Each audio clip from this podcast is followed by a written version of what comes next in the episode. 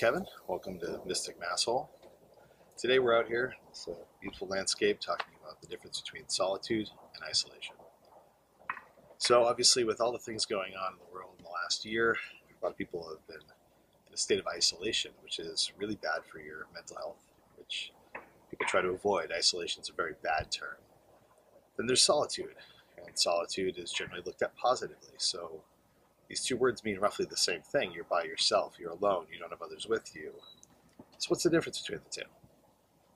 I think it comes down to connotation, first of all, um, but also there is a deeper meaning there. I, I find that with isolation, you're sort of, you don't want to be left alone. You, with isolation, you're either running away from something or you're forcefully put in a situation where you don't have others around you. You're forced to examine yourself which you don't really get with solitude. Solitude is is generally something that you you seek. You seek solitude. It's sort of like with tarot cards, the card of the hermit. You know, he's walking away with this lamp.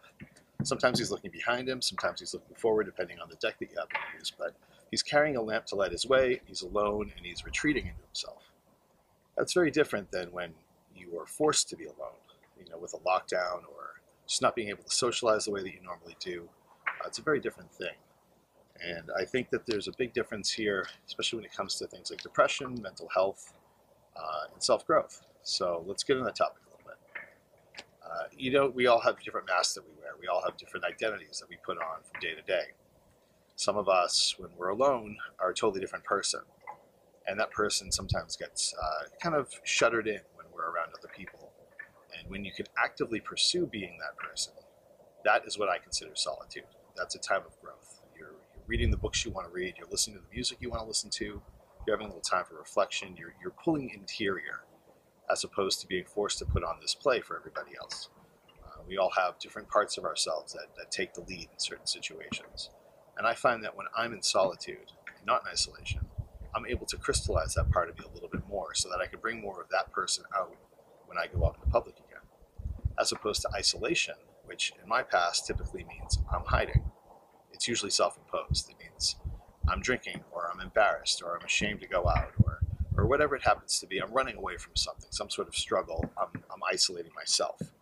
Uh, I've been in that situation a lot more than, than being forced into isolation, but nonetheless, it's still not a healthy mode.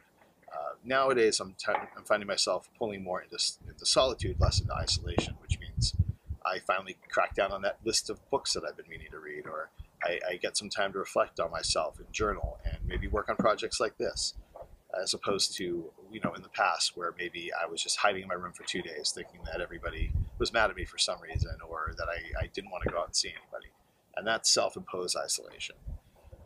Self-imposed isolation can be just as hard or even harder than isolation imposed on you by others. Uh, you know, it's it's funny and like in you always watch prison movies, and I've luckily never been to prison, but they talk about solitary confinement but that's forced isolation, which is which is very cruel to the human psyche. And a lot of people that are older and can't leave the house suffer from that same sort of thing. They can't really leave, and they have nobody to talk to. And I think there is a way to transform isolation into solitude, but it, it takes a little bit of inner alchemy. You have to look at the time properly, and you have to face yourself. And for me, literally, that's meant actually looking into a mirror and, and looking into a mirror. And what I'd like to do is light a couple candles, meditate for a little bit, and almost go into a trance and look directly into the mirror for a while. Um, and then when you look at yourself, you see your face change in the mirror. It's a technique that, that conjurers would use to, to look at you know ghosts or angels or whatever. But you, you really watch your face change and you watch yourself morph into this different person. And by watching my face change that way and becoming that different person, I was able to see in myself uh, different aspects of myself and, and able to help integrate some of that in uh, in that time that I'm spending alone.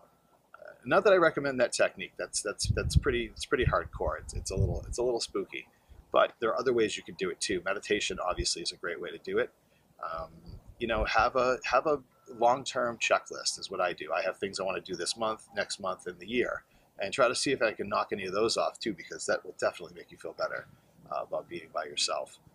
And uh, that's I think at the you know the goal here is to, to get that connection with the universe, with your creator, with whoever you, whatever you want to phrase that as.